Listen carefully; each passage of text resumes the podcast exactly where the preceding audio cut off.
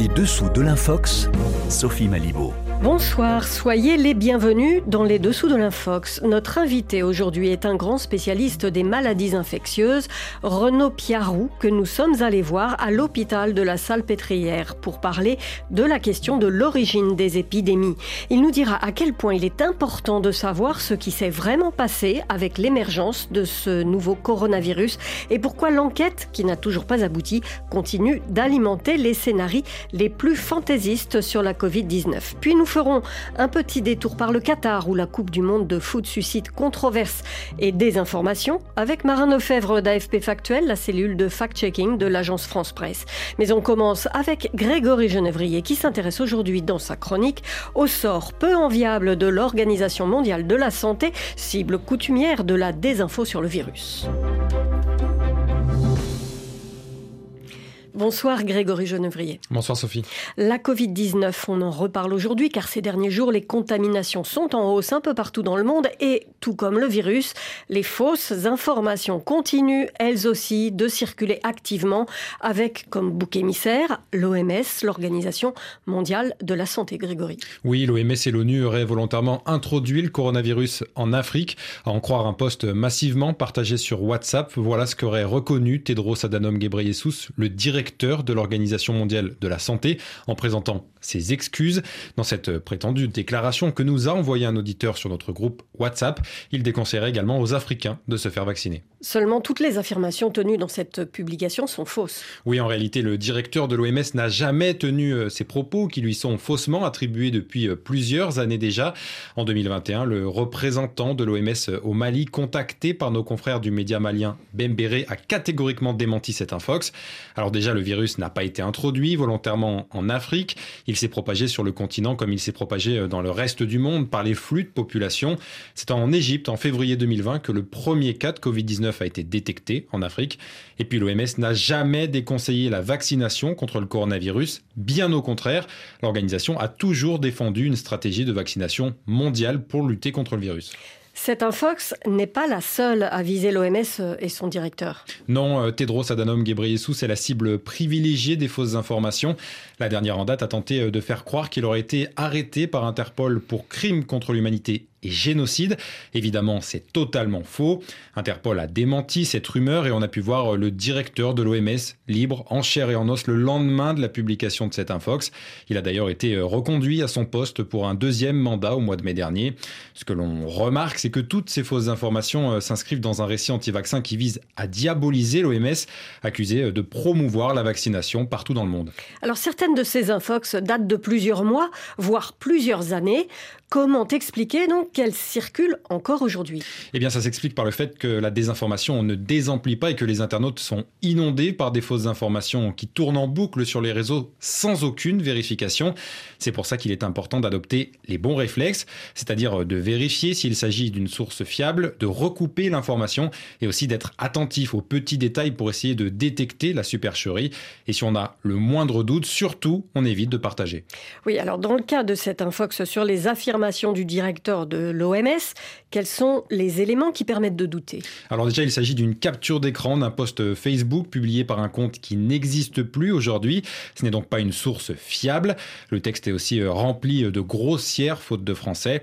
Et puis lorsqu'on fait une recherche rapide sur Internet avec des mots-clés pour essayer de retrouver cette fameuse déclaration, on ne trouve absolument rien, si ce n'est des articles de fact-checking qui viennent rétablir la vérité. Merci Grégory Genevrier. Alors on reste sur ce sujet de la pandémie et de toutes les infox qui tournent autour quand ce ne sont pas des théories conspirationnistes alimentées par la peur que ces maladies suscitent. C'est le moment de retrouver Renaud Piarou. On en parle. Renaud Piarou, bonjour. Bonjour. Vous êtes pédiatre euh, et biologiste, spécialiste des maladies infectieuses, chef du service de parasitologie à l'hôpital de la Salpêtrière à Paris. Vous êtes très connu notamment pour vos travaux sur la lutte contre le choléra en Haïti. Vous avez étudié de près, observé l'environnement dans lequel se développent les épidémies, les pandémies. Est-ce que vous trouvez étonnant qu'aujourd'hui, euh, trois ans après, euh, on n'ait toujours pas trouvé par quel animal le virus s'était transmis à l'homme? Oui, c'est très étonnant dans la mesure où on a euh, tous les moyens de trouver, on est au XXIe siècle. Euh, la Chine, en plus, avait euh, complètement maîtrisé la transmission, donc pouvait investiguer à fond tout début d'épidémie. Et on n'a absolument trouvé aucun animal qui soit porteur du virus que ce soit en Chine, que ce soit ailleurs, en tout cas porteur d'un virus juste antérieur à celui qu'on trouve chez l'homme. Du coup, d'autres hypothèses se font jour. Du coup, euh, ça veut dire qu'on n'a pas investigué toutes les hypothèses, et parmi celles-là, celle d'une fuite d'un laboratoire. Je ne parle pas de la volonté de créer une pandémie, mais d'une erreur de manipulation dans un laboratoire, d'autant plus qu'à Wuhan se trouvait un centre de recherche justement spécialisé dans l'étude des coronavirus, comme celui de la Covid, et de leur passage d'une espèce animale à une autre. Certains soulignent la responsabilité euh, notamment de l'Organisation mondiale de la santé euh, et du coup ça génère euh, tout un terreau de complotistes, comme quoi il y a des raisons pour lesquelles finalement l'OMS n'a pas fait ce qu'il fallait. Ce qu'on peut dire, c'est que l'OMS a, échoué dans cette recherche de la cause, dans la mesure où euh, une mission a eu lieu, mais cette mission, d'abord, n'a pas eu le droit d'aller chercher euh, une cause autre qu'une cause naturelle, donc euh, par exemple de regarder les problèmes de biosécurité dans les laboratoires de recherche.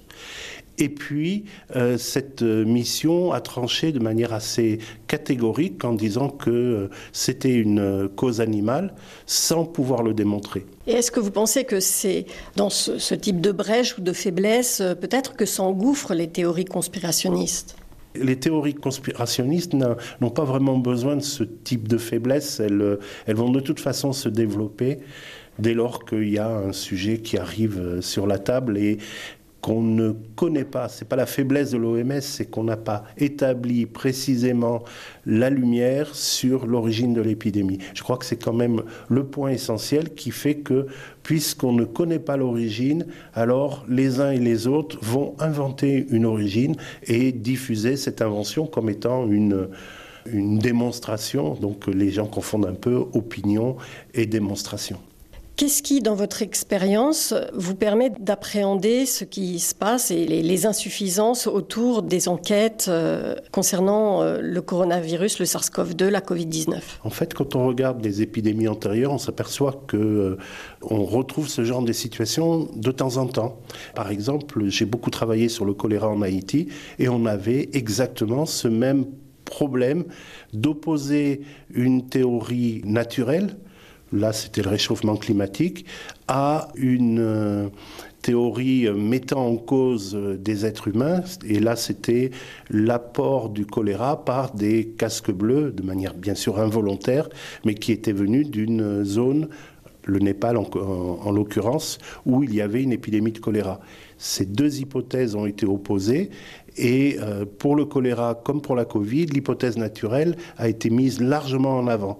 Ce qu'on sait pour le choléra en Haïti, c'est que la bonne hypothèse, celle qui a finalement été retenue et démontrée, était que c'était bien les soldats, les casques bleus, qui avaient, involontairement bien sûr, apporté le choléra en Haïti. À quel point c'est important de savoir précisément comment le SARS-CoV-2 a émergé? C'est d'abord une manière de comprendre comment un nouveau virus pourrait émerger. Si on dit que c'est une hypothèse naturelle, que c'est passé par un animal, ben ça va encourager, euh, par exemple, la surveillance chez les animaux et les études justement sur ce franchissement de la barrière d'espèce entre l'animal et l'homme.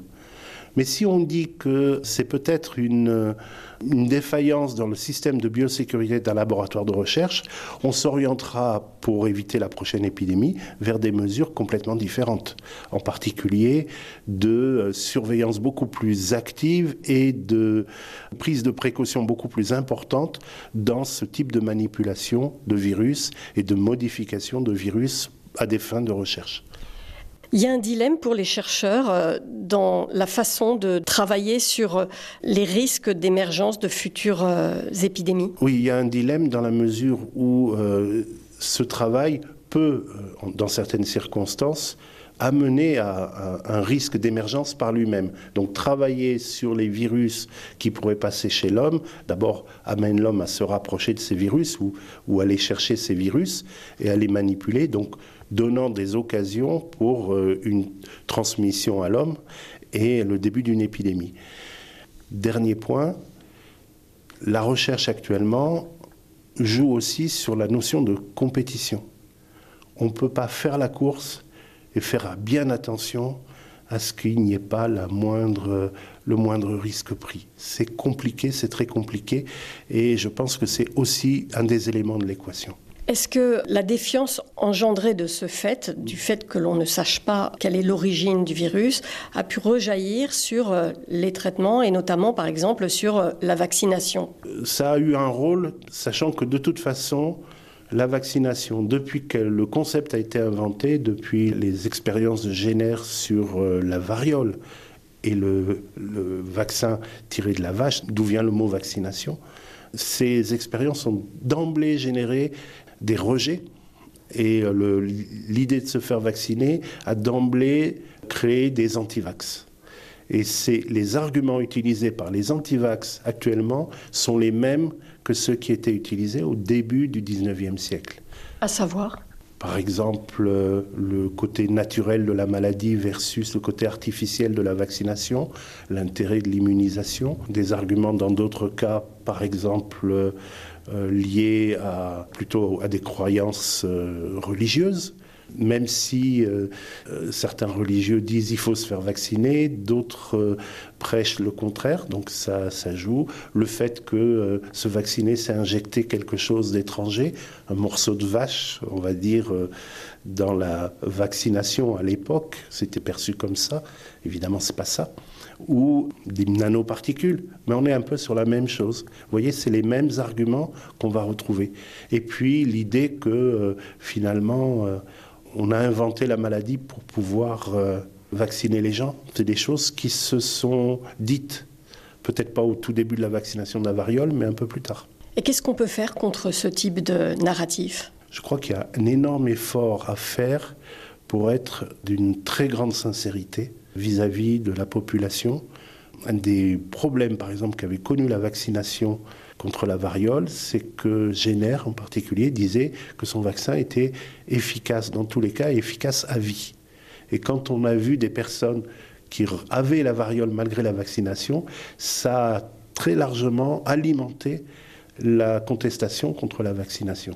Je crois qu'on a eu exactement la même chose avec une efficacité qui était souvent annoncée euh, exceptionnelle. Alors elle était très bonne au tout début, mais euh, après il aurait fallu communiquer, il aurait fallu reconnaître que cette efficacité avait décru au fur et à mesure qu'on on était face à des variants, et ça n'a pas été le cas. Qu'est-ce que vous dites du récit selon lequel euh, ces vaccins par euh, ARN messager, donc ces vaccins d'un type nouveau, ne sont pas en fait des vaccins? Alors si on veut vraiment respecter la définition du vaccin, c'est utiliser un pox virus de vache pour vacciner contre la variole. Évidemment, depuis, on a appelé vaccination tout ce qui servait à immuniser l'homme spécifiquement contre un agent pathogène.